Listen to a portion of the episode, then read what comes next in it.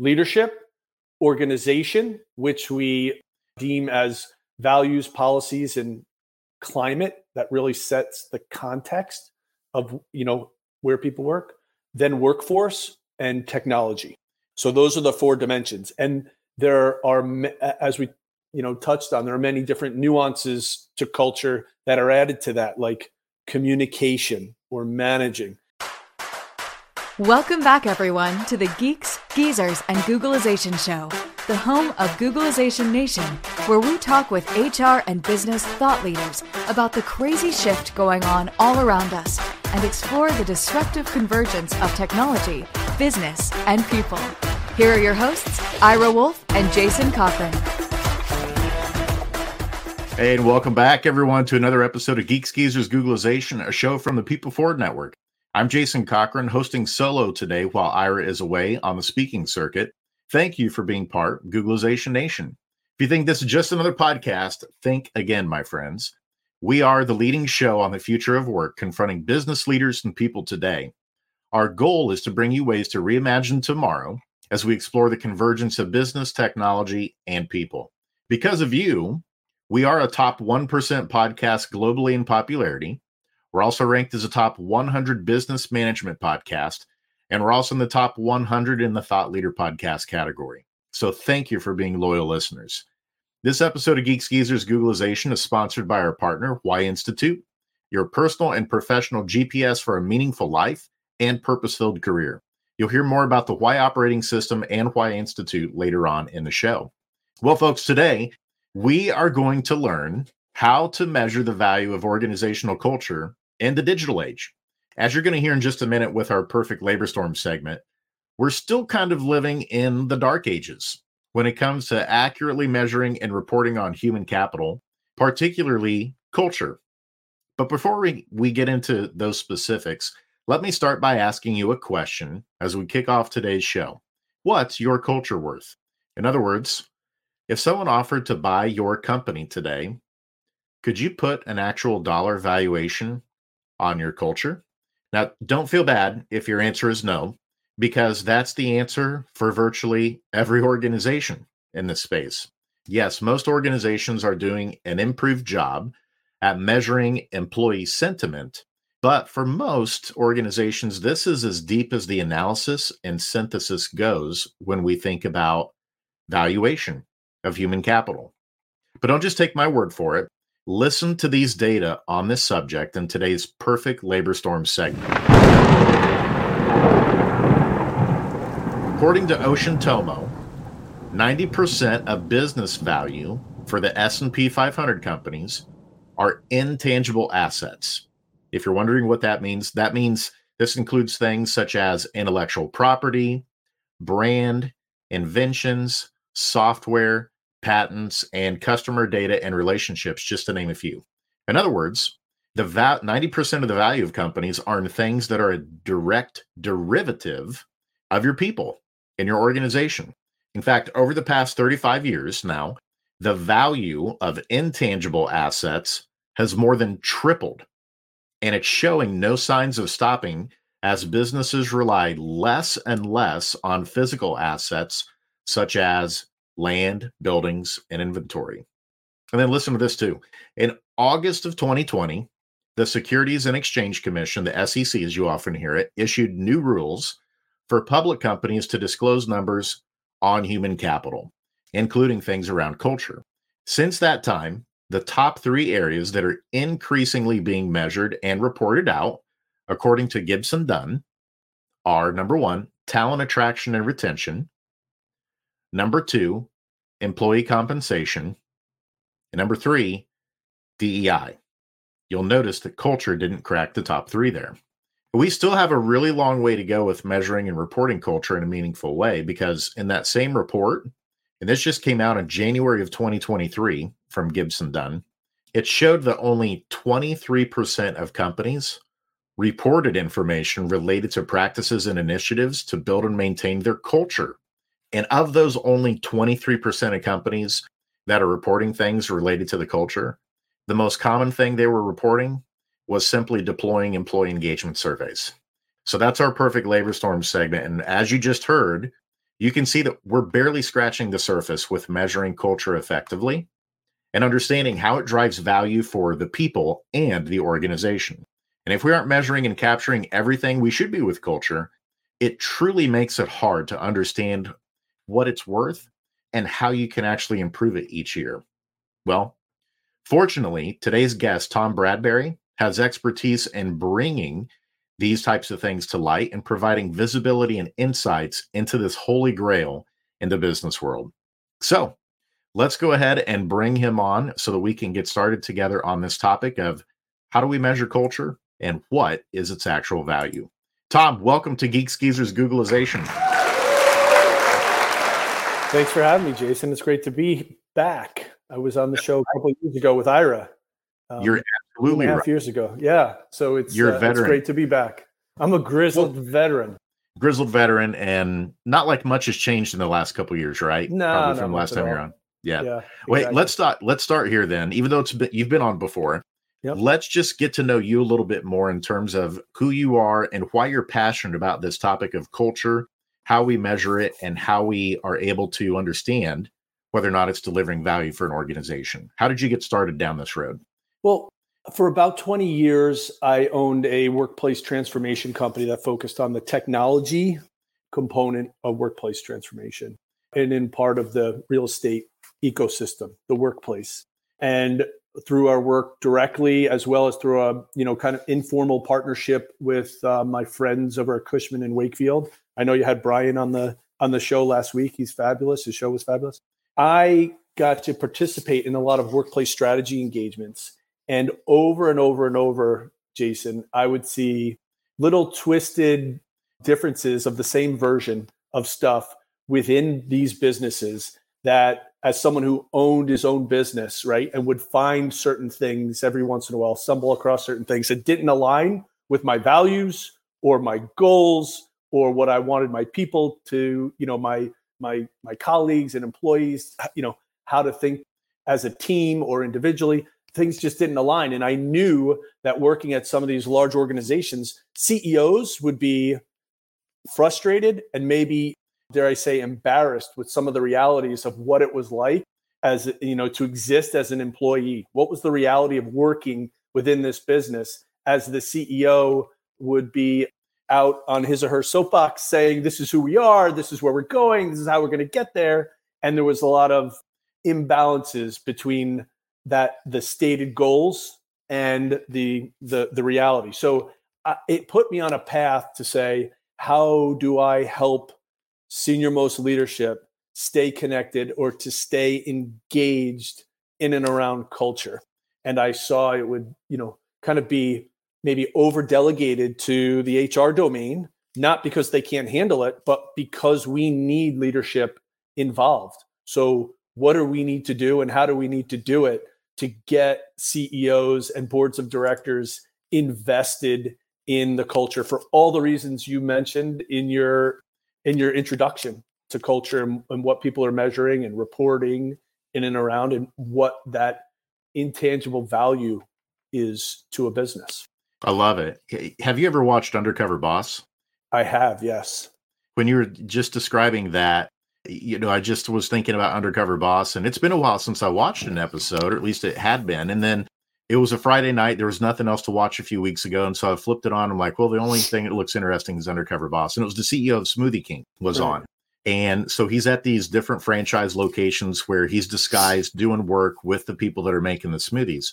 And so he asked the manager at this one location, I think it was a Nashville, Tennessee location. And he said, hey, how do you feel about the new brand, of smoothies that we came out with that are more lean, that are more, healthy for people?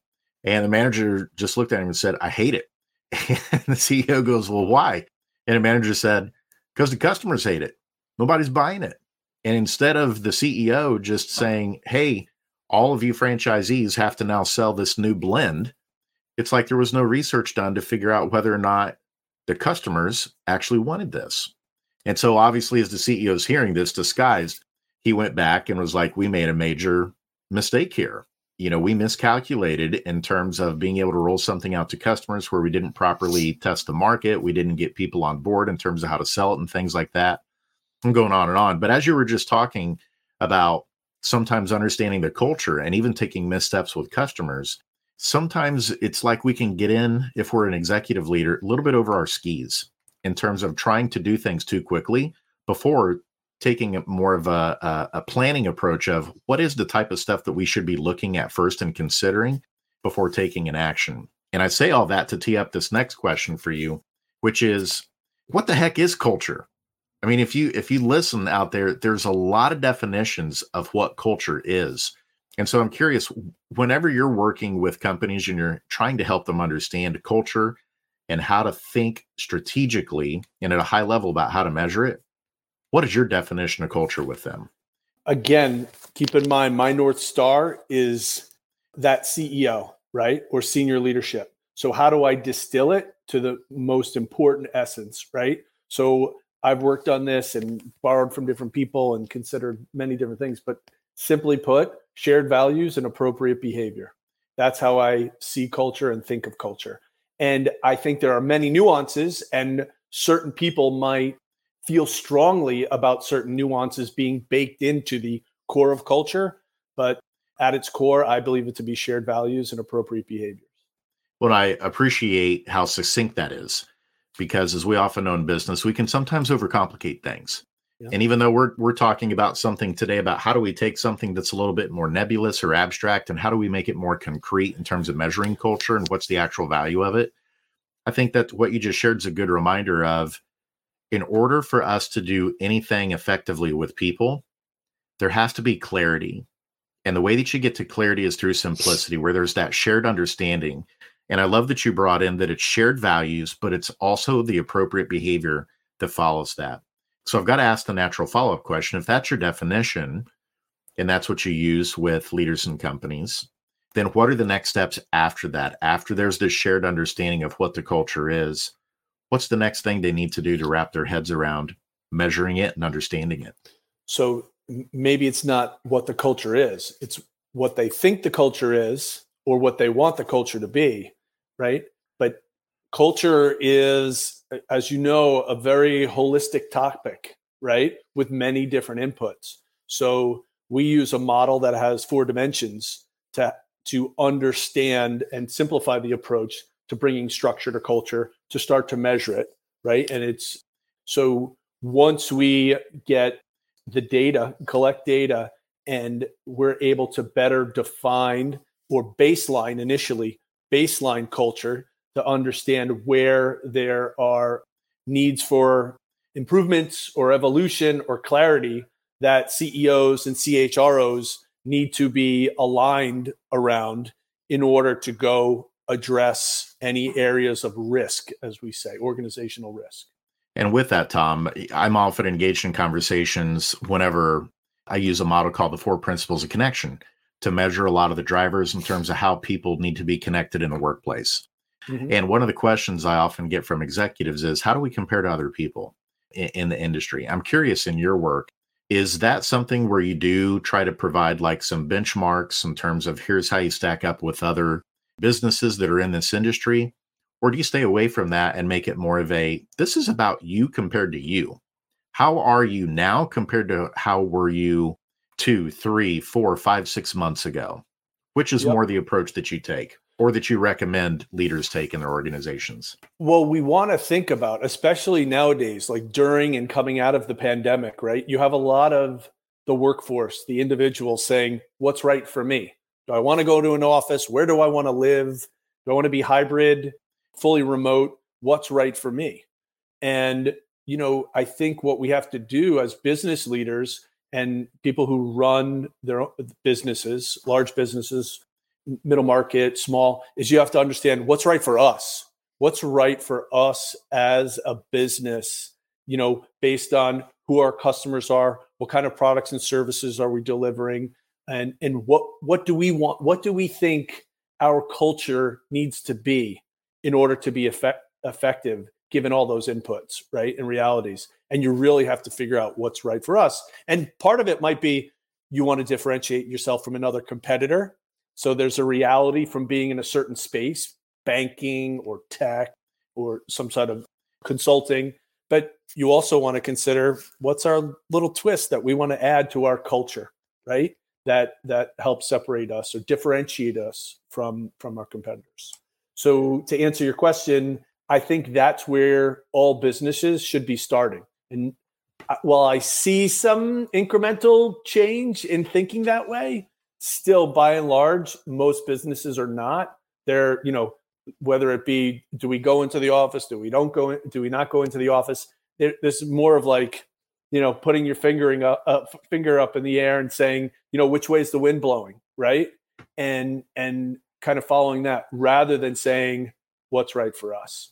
You know, I was shocked when doing some research for the show today, seeing the report on human capital disclosures that we're still only sitting at around 23% of companies that are measuring anything around culture, because it feels like we hear so much about this now. Maybe it's just because of the circles that we run in, the type of company that we tend to keep, but that still the vast majority, 3/4 of companies still aren't measuring culture in a meaningful way.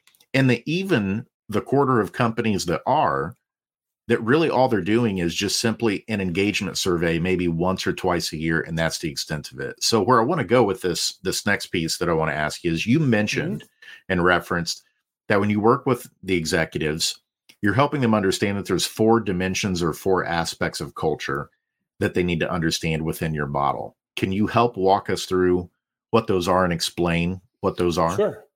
The 4 dimensions that we base our model on are leadership, and they're prioritized in this order, by the way. Leadership, organization, which we deem as values, policies, and climate that really sets the context of, you know, where people work, then workforce and technology.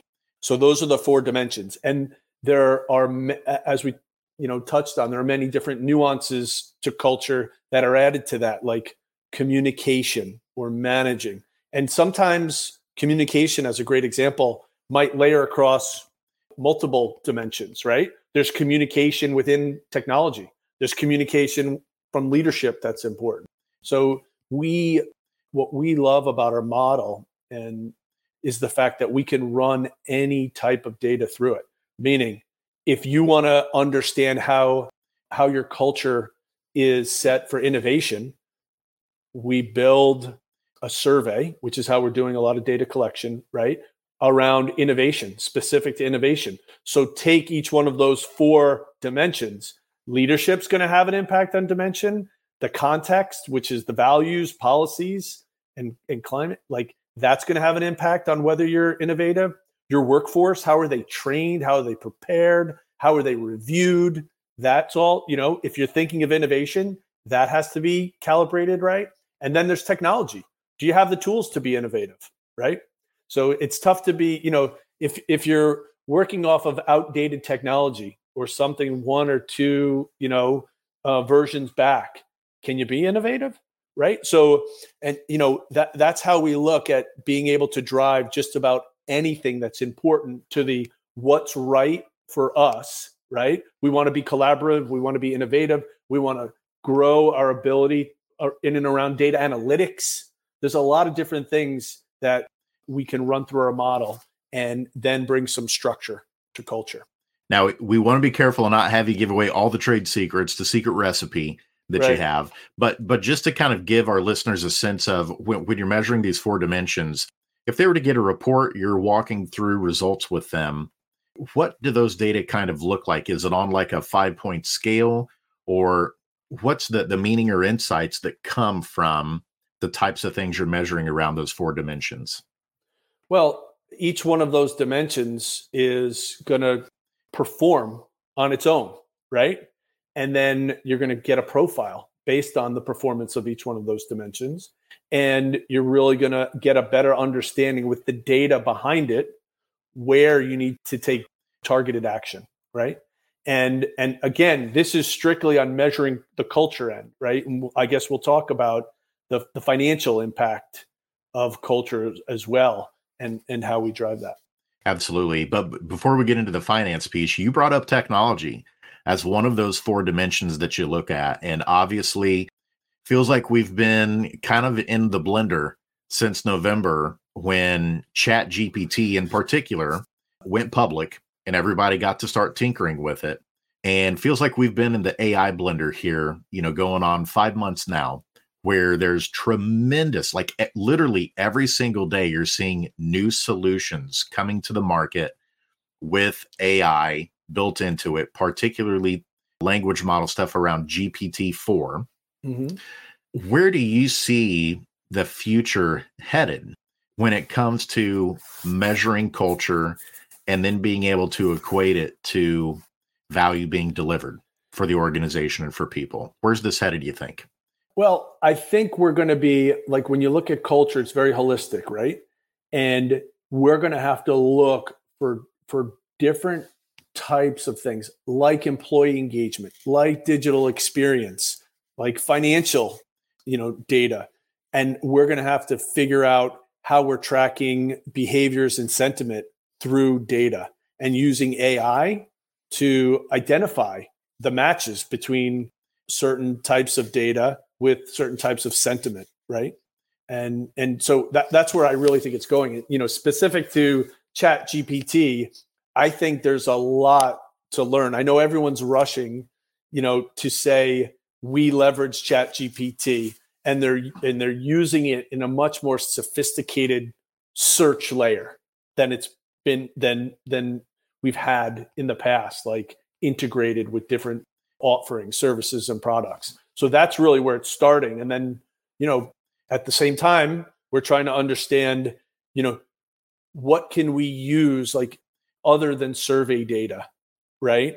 To learn about culture. And I know there are a lot of people who talk about, or a lot of solutions that talk about, you know, kind of listening, employee listening, right? And that teeters, like the real version of that kind of teeters on, you know, privacy issues, right? At the same time, you can use what you know, a lot of those employee listening solutions are more about using AI to identify keywords in survey responses that provide written, you know, like expansion on a certain answer, right? And they're using that for listening. So it's going to be very, very interesting to see where all this stuff kind of comes together and supports, you know, informing leaders around the culture and the impact it's having on the business. You know, a few weeks ago, as you're describing that, it takes me back to the Bill Gates open letter that he had about AI is here. And what does he think it means for us now? What does it mean for us, you know, 5, 10, 15 years in the future? One of the parts that really stood out to me was when he started talking about AI agents. And that part of this eventually is going to be like, it won't just be artificial intelligence in a screen that is generative intelligence or general intelligence, but that it may actually have a body at the table. Like eventually it's probably going to be in a robot, and it's going to be in meetings that you're having as a team where it's also contributing ideas that it has for innovation. And it's going to have all the analytics in real time, basically in its brain, where it's going to be able to deliver those types of insights. Now, I know a lot of people are like, that sounds like science fiction, but it probably is coming. I can't give you a time frame, but who would have thought we already would be here at this point, 5 months into AI, and be seeing the types of solutions out there that are already being used with it? Where I'm going with that, Tom, that I want to ask you is, if that is the future where we are going to have humans working in symbiosis with robots that may have bodies that are actually at the table that are contributing thoughts and ideas as well, where do you see that influencing culture or how we measure culture? Yeah, I mean, I understand where you're going with that. My brain goes maybe a step before that, maybe a step and a half, which is this idea that, you know, this ChatGPT, like, becoming more available to the public and into, you know, and its influence and integration with like Microsoft and Copilot, et cetera, right? Really offers a glimpse of the power and how it's used. In a lot of ways, I think of the first step of this culture is, and, you know, I know, especially in and around workplace conversations, Elon Musk isn't the most popular person, right? In how he entered the, you know, Twitter ownership, but I bring him up because of his, I don't know if pleas, but his recommendations that we really look at and understand AI and some form of governance around it before it grows into things, not before so it stops going in the direction that you just brought it up, but that we understand its impact on humanity and things like work and life in general. So I feel like that's going to be a big push and pull, is how it seeps further and further into our lives, specifically in this conversation, work, and what we do about it from a governance perspective. Do we just let it go, right? Or do we kind of put some rails on it, right? And then understand the impact. Even baseball, right? Using statistics, and you had the shift. They started to see the impact that it was having on the game and the results. And this year they changed the rules around the shift, right? To limit it. And that might not be a one-for-one, but the shift was part of the data analytics and the progression of the game and how you manage the game.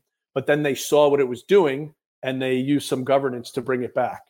So that's where I really see the conversation as both interesting and extremely important in the short term. You're muted. Yeah, you go. Yeah, and you brought up baseball, Tom. So we got to go there because I'm a baseball guy. Gotcha. And one of the other major changes too is the pitch clock, mm-hmm. right? Now they've instituted this to try and speed up the game, and you're already seeing a lot of changes in terms of the total amount of time that it's taking for a game to complete. It's gone from like over 3 hours. Now it's down to like around 2.5 hours. So it's saving like 30 to 40 minutes per game. When you're working with organizations at Broad Gauge and you're giving them clarity on what their culture is and how to measure it, what are the biggest benefits that they report that they're seeing in that work as they're working on their culture? Yeah. First off, I love the example of the pitch clock, right? As it pertains to senior leaders who have thought a certain way and kind of approach things a certain way, right? And then when the data comes in and you take measurement and you show them what type of organizational risk and where that organizational risk lies within their business, and you propose new ideas, i.e. like the pitch clock in baseball, right? And how it can impact them. And the data and understanding their culture in more tangible terms really positions them to listen differently and think about it differently. And so that's what we rely on, is the data. What's come in and what is it showing us, and how do we pivot, whether we're tweaking some internal programs or we need something a little bit deeper and we make a recommendation to hire, an expert in whether it be diversity or innovation to really dig deeper in certain areas of the business to make change.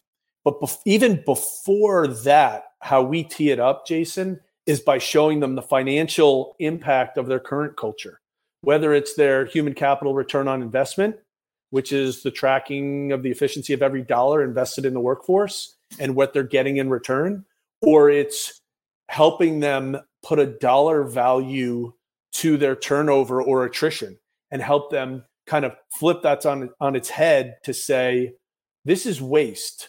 The amount of energy that comes from dealing with attrition and filling in seats and the loss of productivity, et cetera, is taking a toll directly on the bottom line. Meaning that if you limit that waste, the savings go back to the bottom line. And that gets the attention of CEOs, CFOs, and boards of directors and CHROs to say, now we're better positioned to think about how and why we make investments. So if I can go to someone and say, if you keep 10 more people than you did last year, you can put $2.5 million back to your bottom line based on these ISO-supported calculations, right?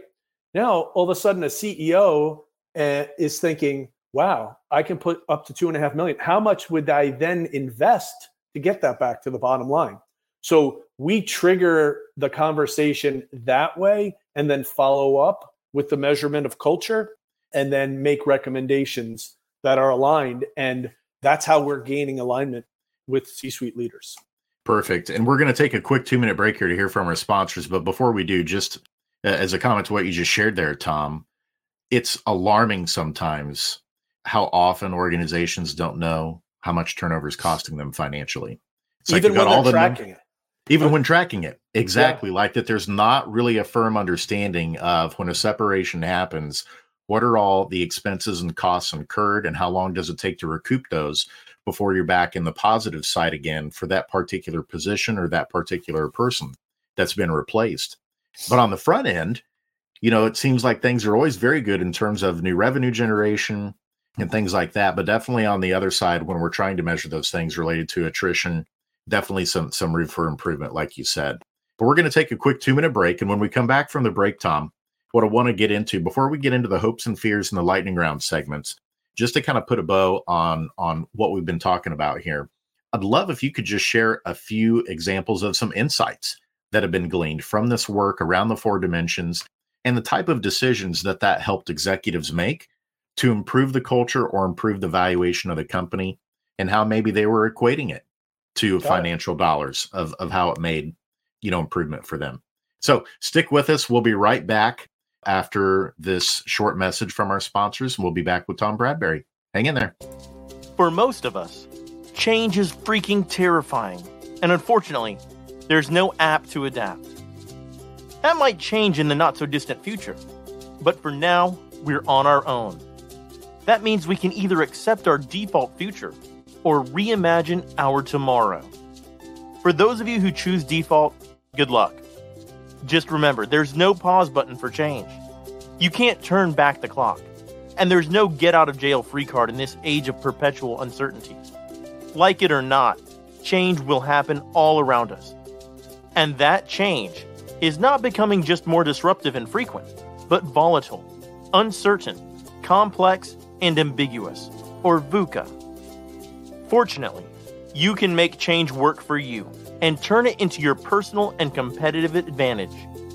Reimagine your future to one in which you're living with purpose, you're happy, and you're growing, thriving, and flourishing. If you're ready to rewrite your next life chapter and regain control of your destiny, in this never normal world, your journey starts here. Contact the leader in adaptability and making change work for you, your team, and your organization. Ira S. Wolf, adaptability.expert. There's a certain kind of coach who believes what we believe, who leads people to greatness, who gets people unstuck, who unlocks all of your passion.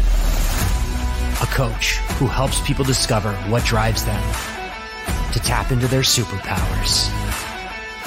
That knowing your why is the first step to untap potential, to focus, to breakthroughs. A coach who's looking for a better way. Are you that coach?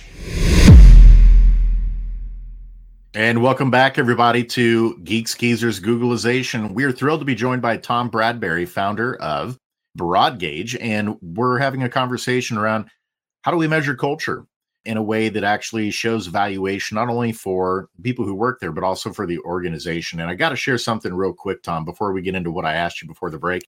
We have a comment from a listener, a friend of ours, Stephanie Hicks, over at our partners at People Forward Network. And this is what she shared. That the culture they've created together as a team is worth more than a new opportunity with more money.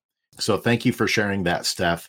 And it is a great point. And I know we often hear it, but I think when you hear people who actually experience it, right, they just don't read about it in a book or read about it on an actual feed, but they're actually working somewhere that lives that out where they do emphasize culture and they're backing it up with action and shared behaviors around those values, that you see statements like that where people are like, another group could come by and offer me more money, but guess what?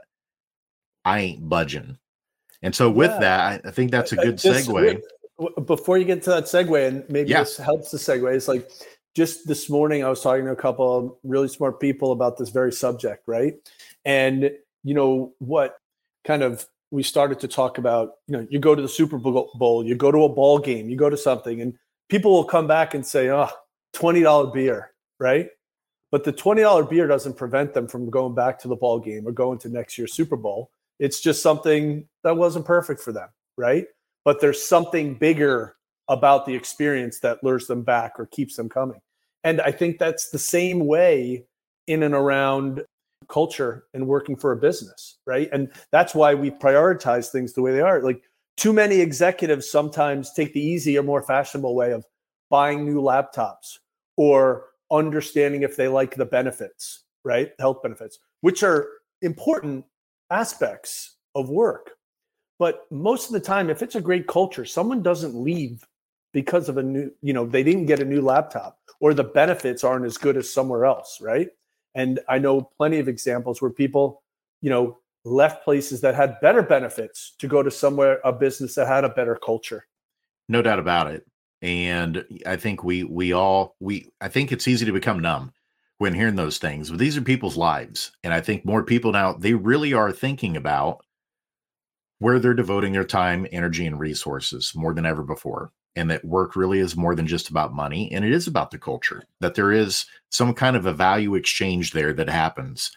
And so kind of segueing off that, what you just shared, and thank you, Steph, for sharing your sentiments on that with People Forward Network, is, Tom, there's this holy grail of how do we connect then? We know culture is important. How do we connect it to, is it actually driving value? What do those conversations look like that you're having with executives? And what are they wanting to see that's indicating to them, okay, what we're working on here, these four dimensions, these are the things I'm looking at where it's actually creating improvement in terms of value for our people and the organization.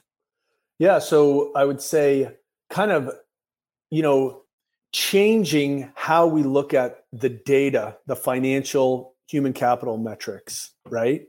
Taking something and showing a CEO who used to be the CFO or, you know, has that, you know, ability to understand financial metrics very well. Like showing them how human capital ROI works, right? As an indicator, showing them how much attrition, as we talked about, how much it's costing them. And if they addressed it and made investments appropriately, how it could return money and boost corporate performance. Like kind of, you know, like changing the paradigm a little bit to get them to think about it and look at it a little differently is a big eye opener. And then even with some of the dimensions, specifically technology, I had two CEOs so far in conversations this week to say to me, wow, I never thought about technology.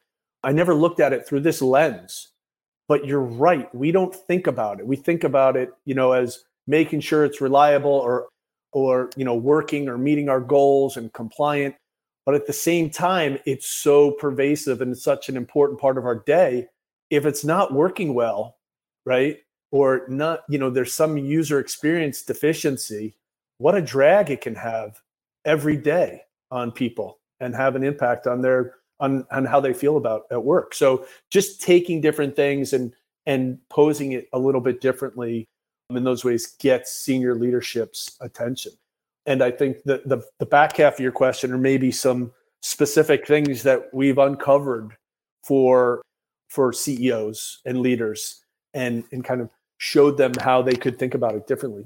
So a few that come to mind is, you know, in many cases, employees don't feel real comfortable being honest on surveys, right? And in some sectors, whether it be smaller businesses or in healthcare, there's like this overriding concern, right? About being identified as someone who wasn't positive. And you know, we had one client where the data came back and really showed, we kind of triangulated it between our culture data and measurement, the impact attrition was having. They had a high rate of attrition in 2022.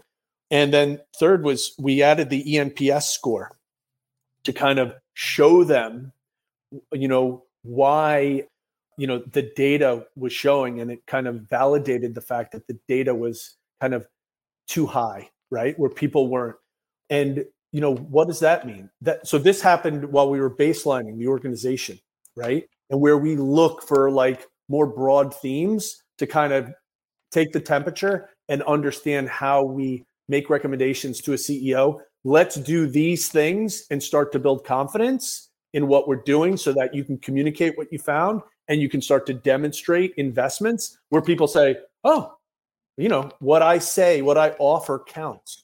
They're trying to improve.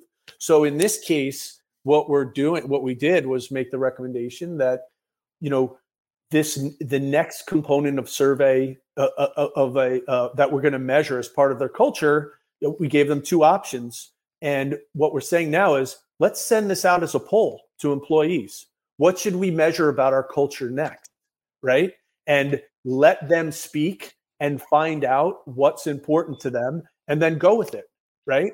And make that a more transparent process and then help them be more comfortable in giving feedback, especially when it's critical, right? You're going to get better input. So that's a big recommendation. And you know, that type of observation and recommendation is, you know, is not something that's few and far between, right? We, especially if you haven't tended to culture in a while, getting people to participate in what you need from them in order to make the culture better is huge.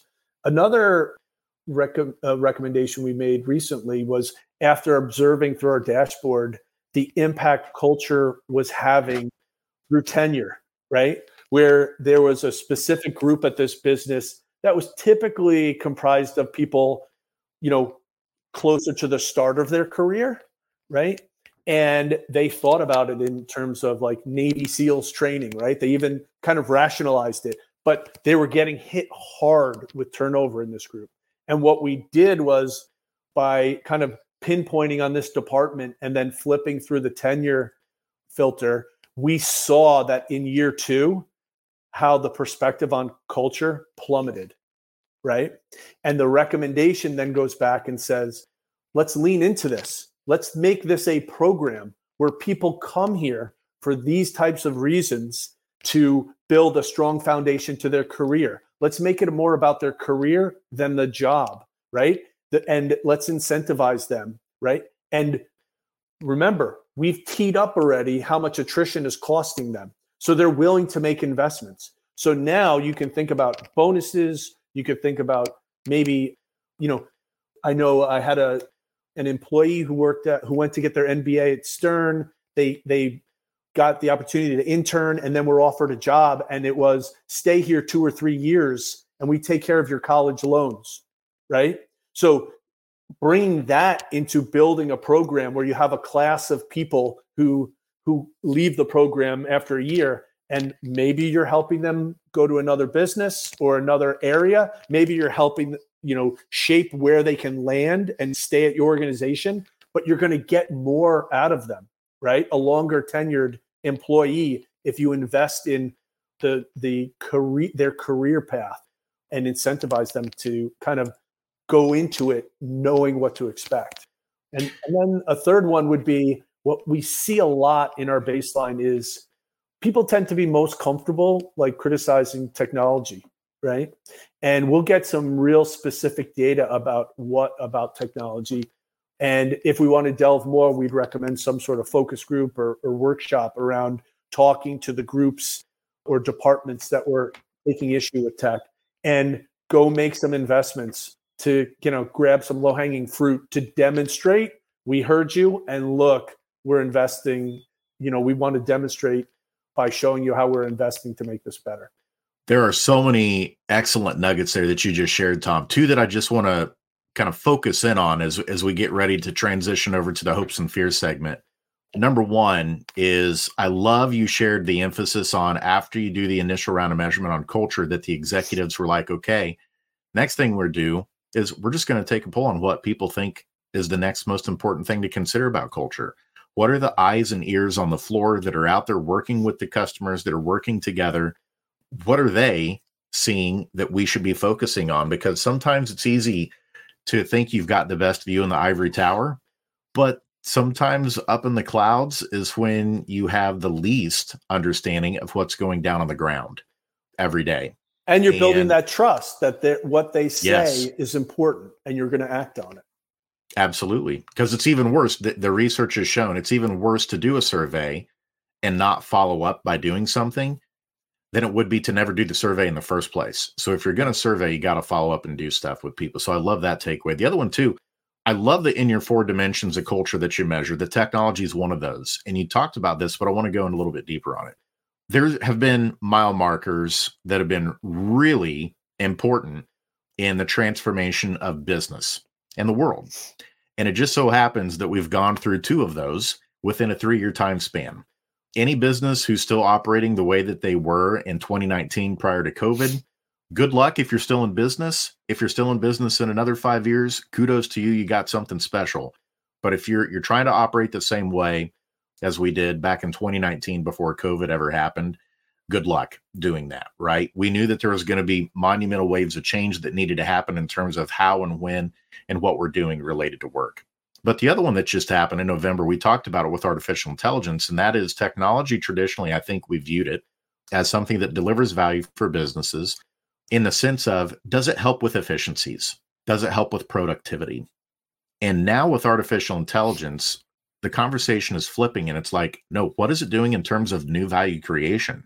So not just helping us with our efficiencies and driving down expenses and costs, but what is it actually helping us in terms of innovation and going to market with new products and services as well? And I'm so glad to hear that your model is taking that into consideration as an aspect of culture, because that is an important part of the future of work.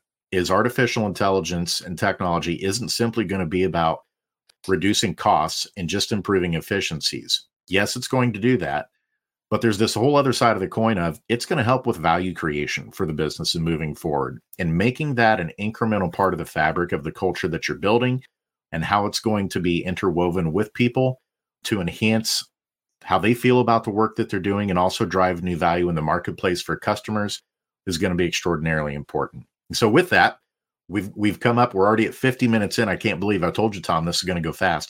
Let's segue into, since we're talking about the future, and this is a future of work show, let's get to our popular new segment called Hopes and Fears.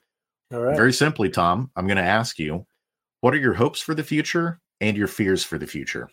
My hopes for the future is that as we continue to see the pandemic in the rearview mirror, that we start to, business leaders really, like, work has such a tremendous impact on so many people's lives, right?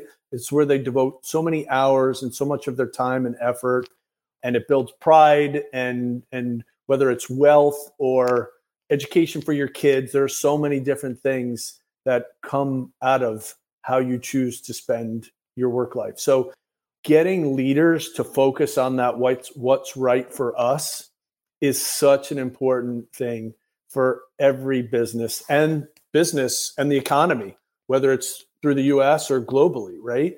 And situate people and businesses to be productive and successful. And really, as these businesses define what's right for us, the matching that happens with the what's right for me, right?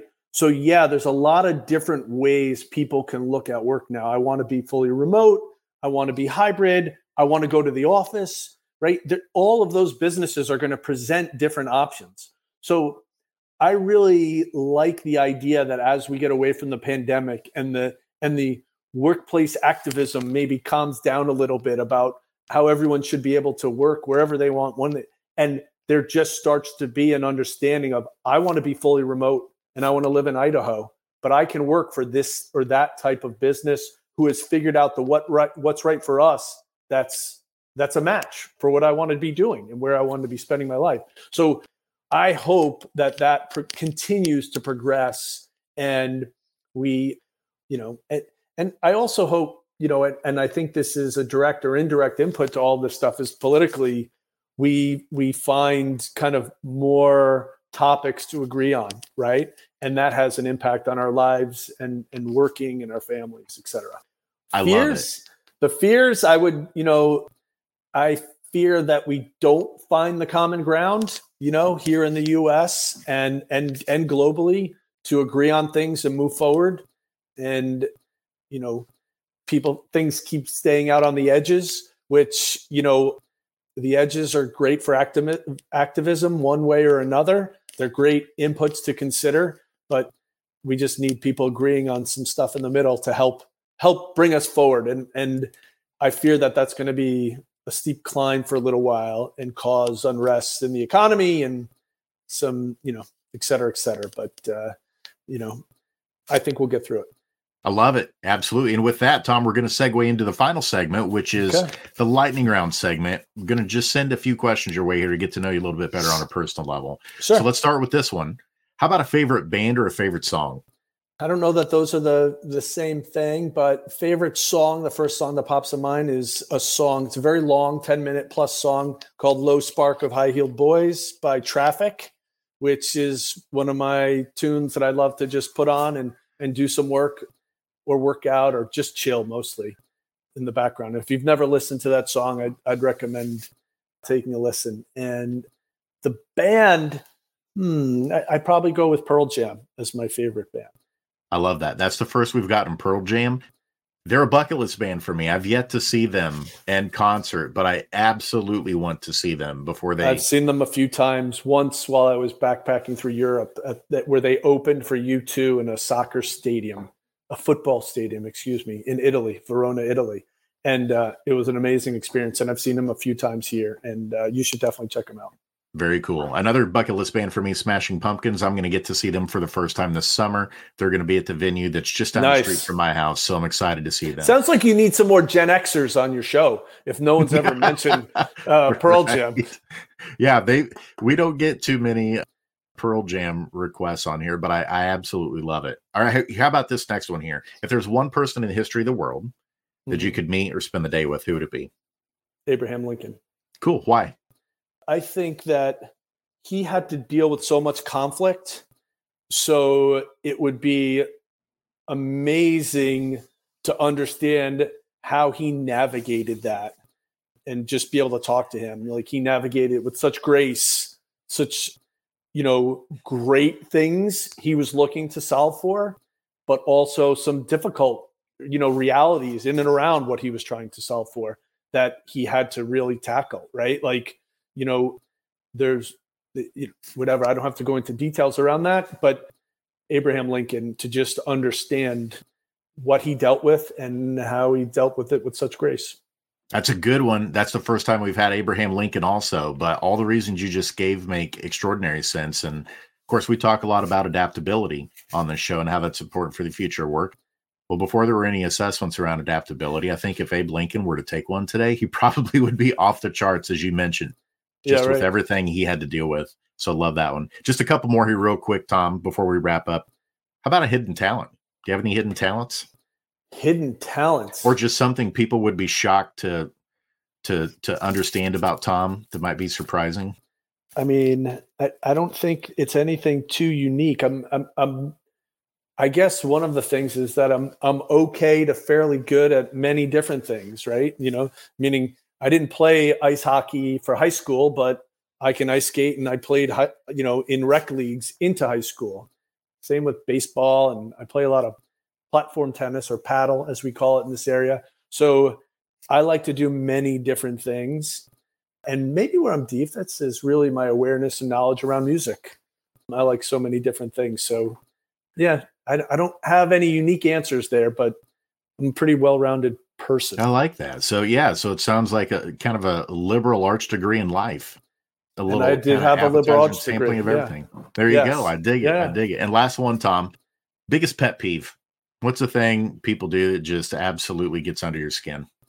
When they don't care about something that's important, that's obviously important to someone else in front of them, right? Whether it's during, you know, a client service interaction or dealing with one of the kids. Like, no one can be perfect around this stuff, but when something's so obvious that something means something to them and is responded to in a way that kind of, you know, is too flippant, you know, that drives me nuts. A+.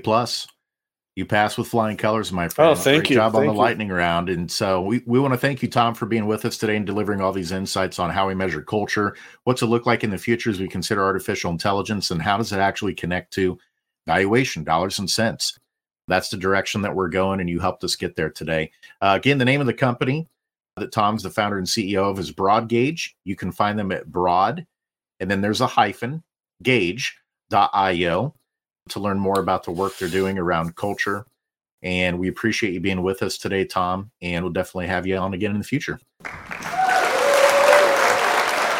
Thanks for having me, and I loved every minute. Awesome. See you next time, Tom. See ya. So we covered a lot, everybody. We're here at the top of the hour, but hopefully you got some really good highlights and nuggets here of what does it mean to measure culture? How do you go about doing it? How do you connect it to the dollars and cents evaluation? Highly recommend that you go check out Tom's website at broad-gauge.io to learn more, because he really is stepping into the space and kind of providing the holy grail of how do we connect culture to actual dollar valuation in terms of what it's doing for people in the organization. We want to thank our partners and sponsors at Y Institute for this episode of Geeks, Geezers, Googlization. We will be back again next week with another live episode, same day and same time, Wednesday at 1 o'clock Eastern time. But if you haven't had a chance to like and subscribe to the podcast on your favorite platform, please do so. That'll keep you in the know, and it also helps us as well to make sure that we're continuing to provide you awesome content every week. But until next time, I'm Jason Cochran signing off, and we will see you next week, Googlization Nation. And so remember, don't let the shift hit your plans.